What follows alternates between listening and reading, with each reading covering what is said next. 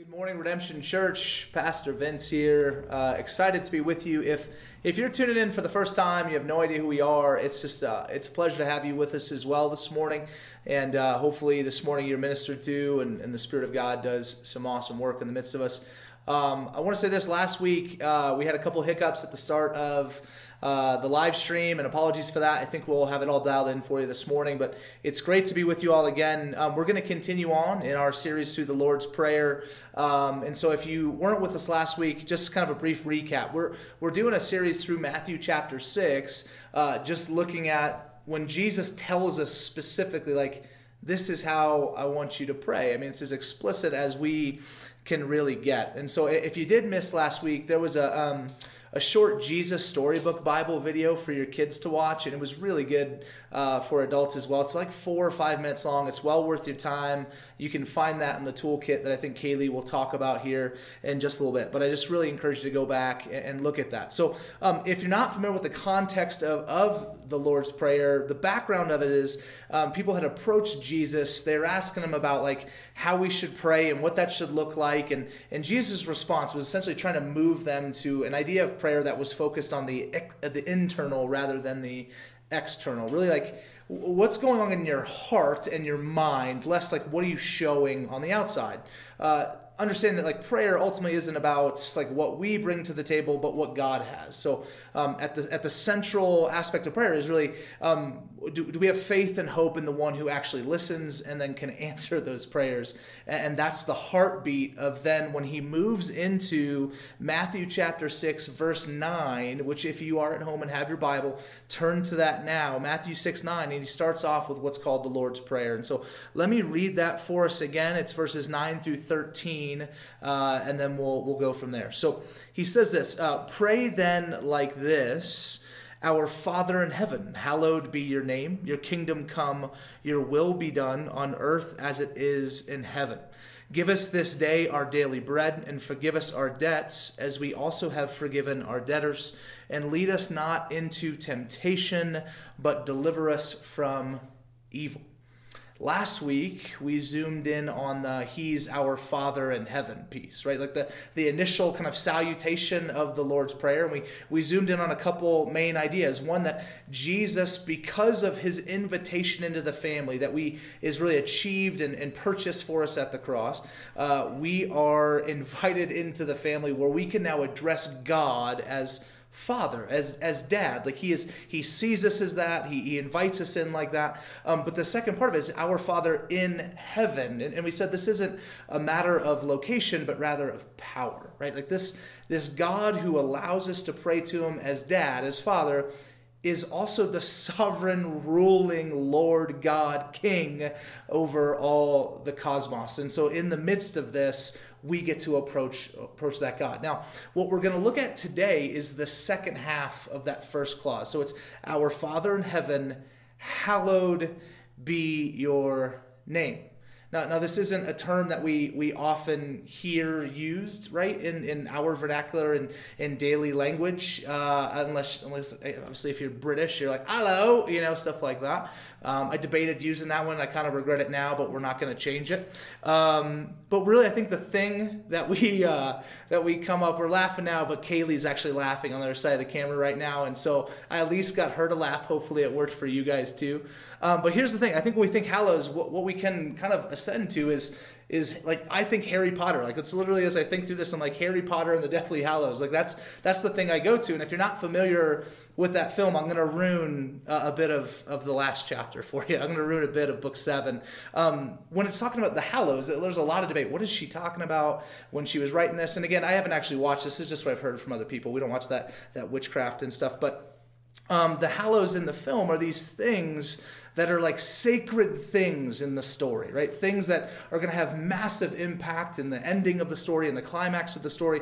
Things made kind of set apart, holy, sacred uh, for, for, for the film, right? It's you had his wand, the resurrection stone, uh, and the invisibility cloak. Like these three kind of major things that were set apart, sacred objects within the film. And and and this is the idea of what's what's kind of being moved here. Now, um, let me think of it this way, or, or bring it to you this way. It's it's not so much that by saying something is hallowed. Like when you hallow something, it doesn't make that thing that thing, if that makes sense. So in other words, think think of Anthony, who's who's sitting off to, to my right here right now.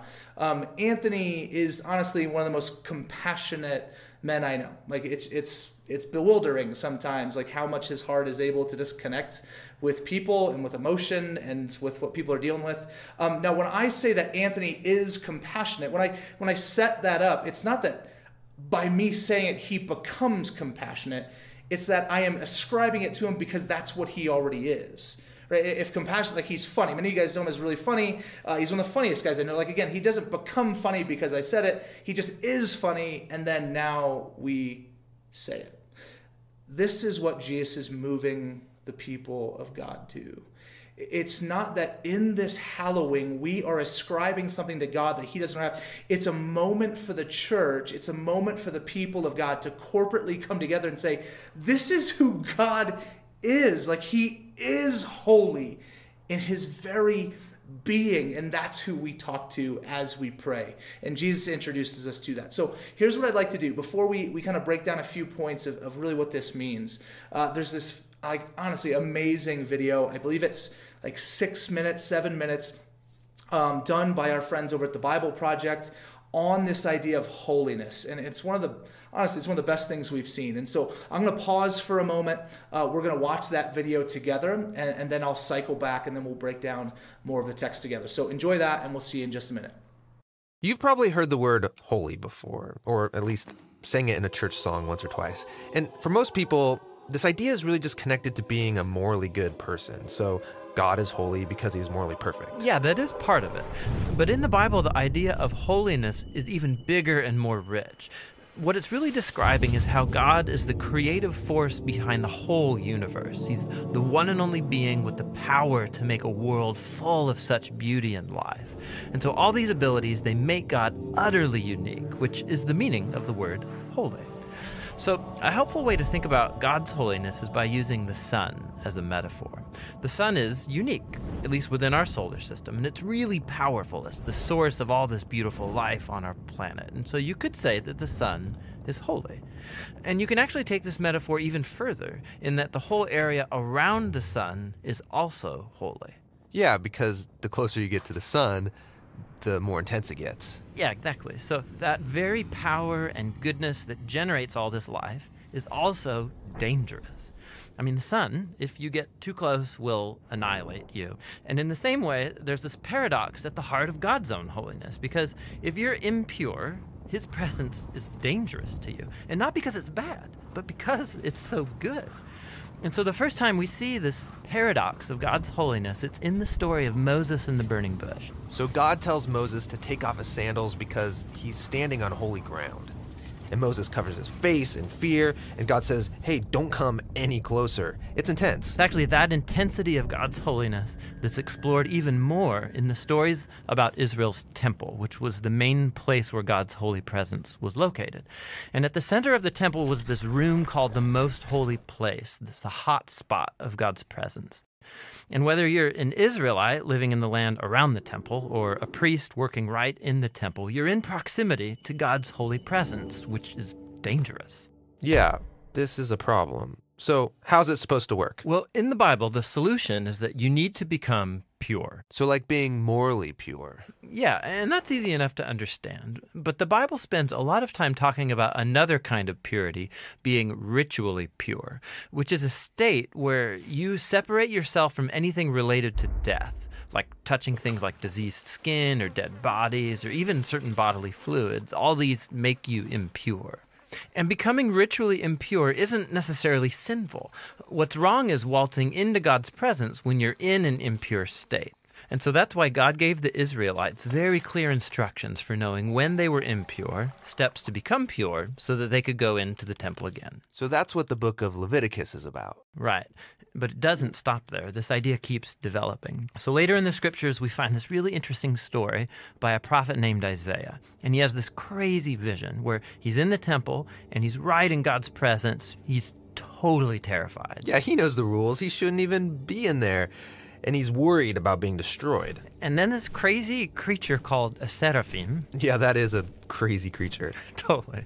So it flies over with a hot coal, and then it sears Isaiah's lips with the coal and says something really weird.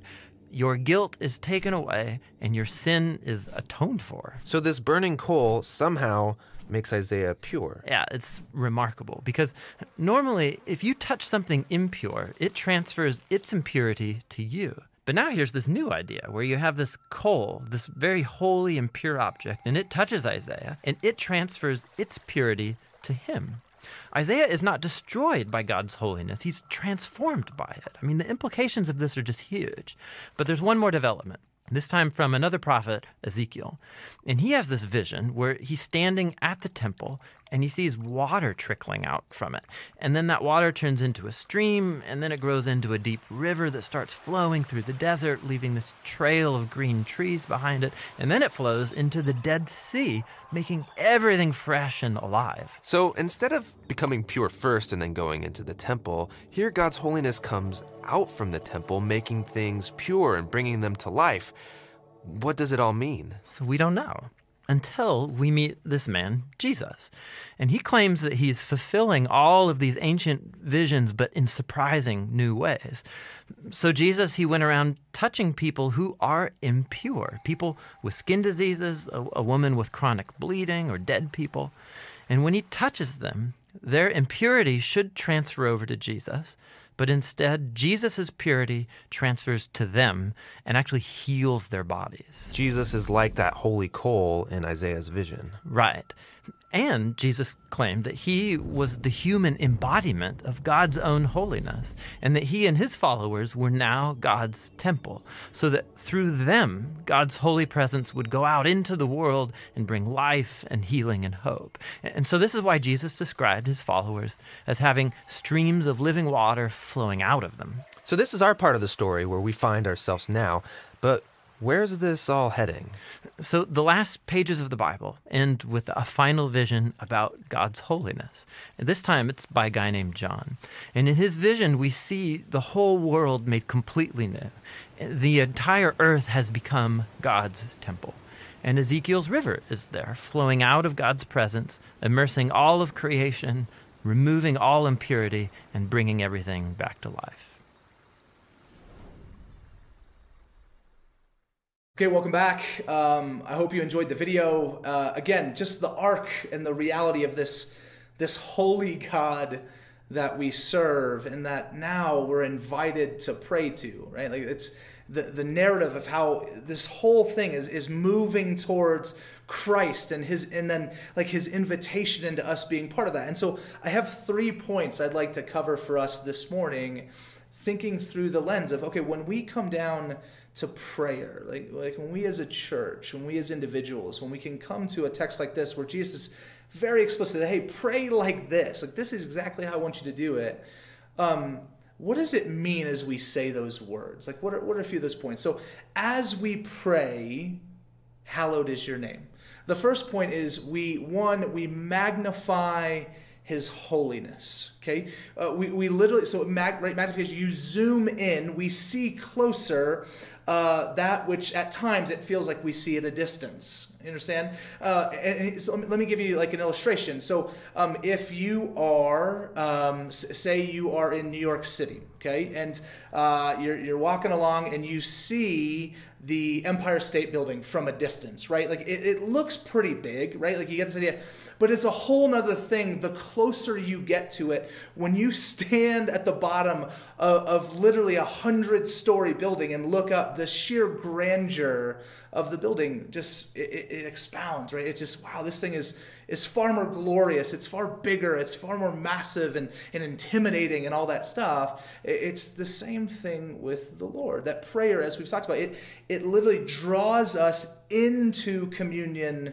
with God. It, draws us into communion with our Father. And so the closer then when we engage in prayer, when we move this direction, it's this magnifying glass that says, oh yeah, like this is this is who God is. Like he is he's majestic and he's creator and and you could run down the whole list. I mean it's it's A.W. Tozer's knowledge of the holy. Or more recently it's it's Jen Wilkins uh, none like him. Like it's just these incredible opportunities to study the beauty and the grandeur of the God, Father, and King that we get to serve. And so, uh, what a, what a wonderful thing that that is, that prayer can do that for us. That if maybe you or I, in this time of chaos, in the time of COVID 19, and, and what does this mean? It's one of the best possible things, hear me, like, church, one of the best possible things we can do is see God rightly and see God as, as grand and powerful and um, able, right, in the midst of all the doubt and the fear and the anxiety and the frustration.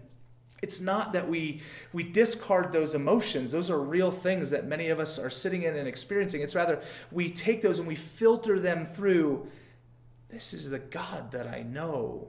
This is the God that I serve. This is a God that has invited me in, and, and so on and so forth. So, um, prayer moves us closer to the majesty, to, to the sheer grandeur of his holiness, which which I, help, think helps transform us and and moves us to a place of peace. And so that, that's point one. Point two, um, when we pray, hallowed be your name, I, I think we are humbled and transformed by his holiness. That that we we just can't stay the same. It's it's all sorts of reasons why. I mean, the closer you get to the grandeur of God, I think there's a reality of us um, realizing how not God we are like, like, like how lacking we are and compared to his beauty and his glory and, and all the things we've talked about. And so, um, what that does is I think the Spirit of God in the midst of that pursuit, in the midst of moving closer to him, seeing how big he is, I think that conviction that comes from, man, I'm not that, but I want to be, right?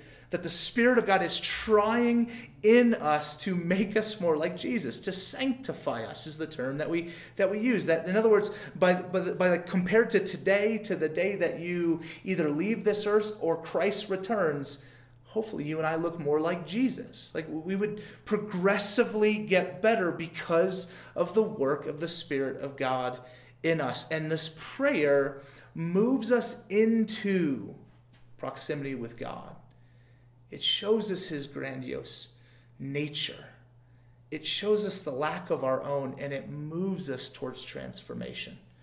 Uh, as, as you saw in the video, that, that this is accessed, this is brought to us not because we've tried harder.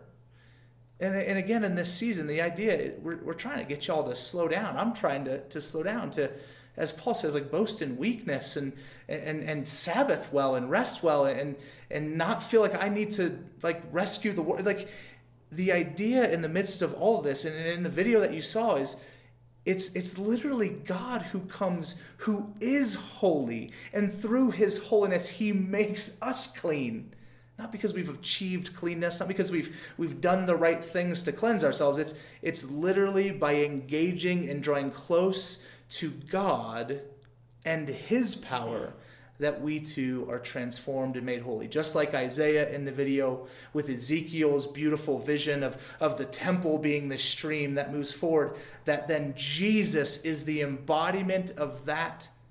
In everything that he's done, he made that which was unclean clean, namely us.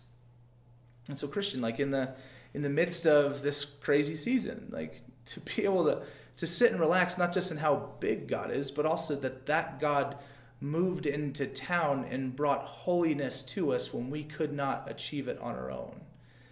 Um, praying like this reminds us of the gospel. It reminds us that in the midst of that chasm between the grandeur of God, the sinfulness of man, that God came down to make that which was sinful and broken and the enemy of God he, he came to make us whole again.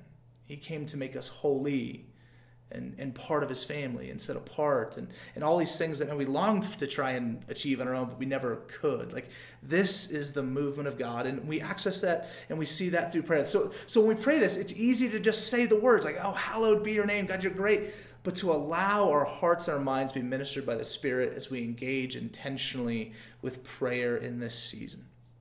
The third and final point um, after all of this, and, and again, you, you saw it in the video, that the temple was going to have streams of living water coming from it. Now, Christ, having drawn together the church as the new temple of God, the new house of God, that in the midst of us existing together, we now have streams of living water that are meant to flow from us into every aspect and part of our society, culture, and our city. And that takes the whole church. It's not just our staff. It's not just Kaylee and Johnny and Anthony and our deacons and uh, our different staff and our RC leaders. It's not just other church. Like literally, the whole corporate church now is the temple of God. It's where the presence of God resides. That from us would flow holiness and peace and life. And in the same way, right, in the same way uh, that the seraphim, right, that he, he reached out and he touched the lips of Isaiah and made him holy and forgave sin and set him apart and, and called him to new life. Like that, that is the mission of the church. And we're doing that in, in so many different ways just to, to go out there. It, it's certainly through word, it's certainly through preaching the gospel, telling people about the coming God, right? Like that came to earth to bridge the chasm that we couldn't bridge.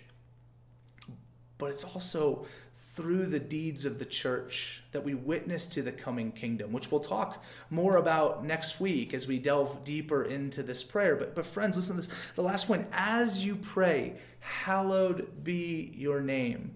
Our minds and our hearts are supposed to connect with a God who is on mission, and now he has sent us to be part of it.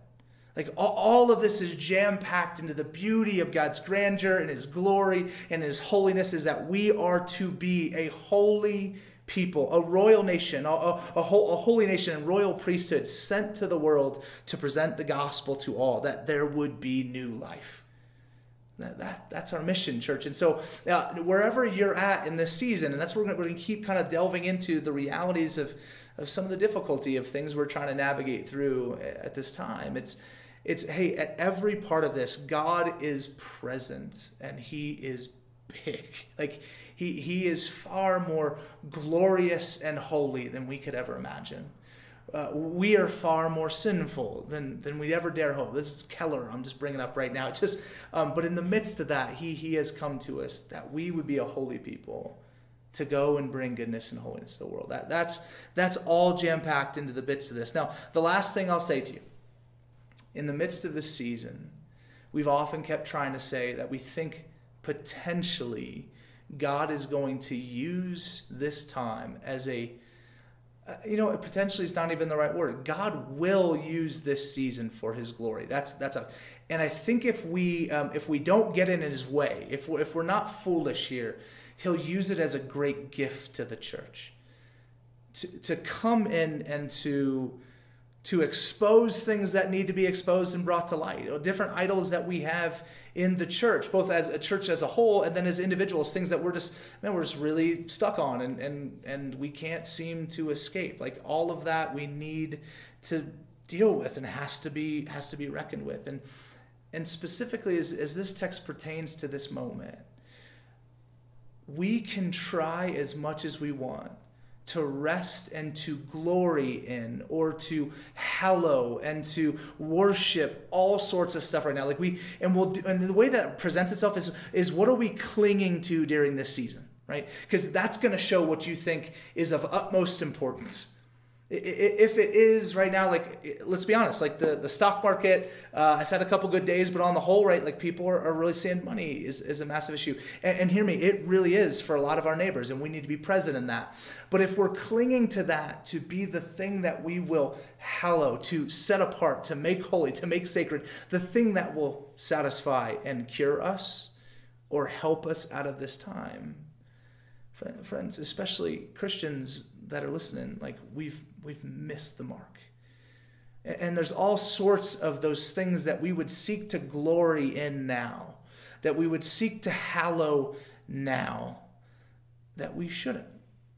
That in the midst of all of it, there's one thing, there's one thing that's calling us to glory in and it's and it's just God it's it's Christ Colossians 1:19 that all of the fullness of God was pleased to dwell in Jesus.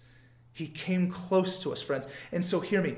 Glory glory glory. Worship set apart. Holy be the name of Jesus Christ and the work that he's accomplished in our behalf. I'll leave you with this text. Psalm 3 1 through 4. It's a, um, a psalm of David, and in the midst of his life right now, everything's crazy. Like, and he had hit the mountaintop, he had been king, he had had all the riches. Uh, he was had great favor from the people. Life was going well. Um, and then all of a sudden, he finds himself fleeing from his own son, Absalom, who's trying to kill him, right? Peak of the mountain to my son's trying to murder me. And so he has fled now, and he says this in Psalm 3, verse 1 O Lord, how many are my foes? Many are rising against me. Many are saying of my soul, There is no salvation for him in God. But you, O Lord, are a shield about me. Ready? My glory and the lifter of my head. I cried aloud to the Lord, and he answered me from his holy hill. Life had completely turned upside down for David. Everything seemed backwards, and he didn't know which way was up, but he knew in the midst of it that God was his shield and his protector that life wasn't just going to get easier, but that rather God was going to be that in the midst of the craziness because He can, because He's bigger, because it's not about what we hold forth, but rather that He holds it forth for us. And we cry aloud to Him now, and He will answer us as we pray. And so we'll end the same way we ended last week with this just desire and this movement towards church. Please pray.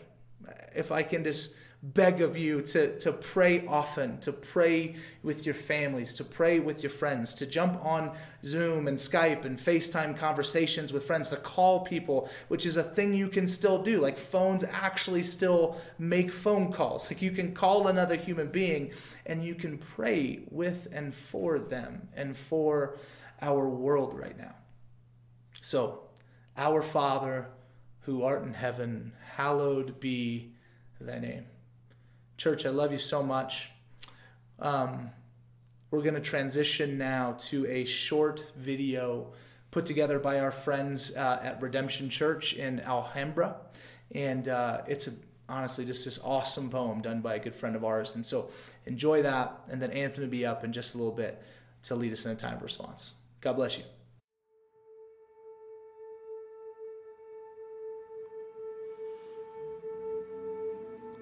Our Father, who art in heaven, hallowed be thy name. Thy name, thy great name. What's in a name? That which we call our God, no other name can be as sweet. Abba. Abba, Father, by your Spirit we cry, your children, your chosen, once orphans, now daughters, now sons.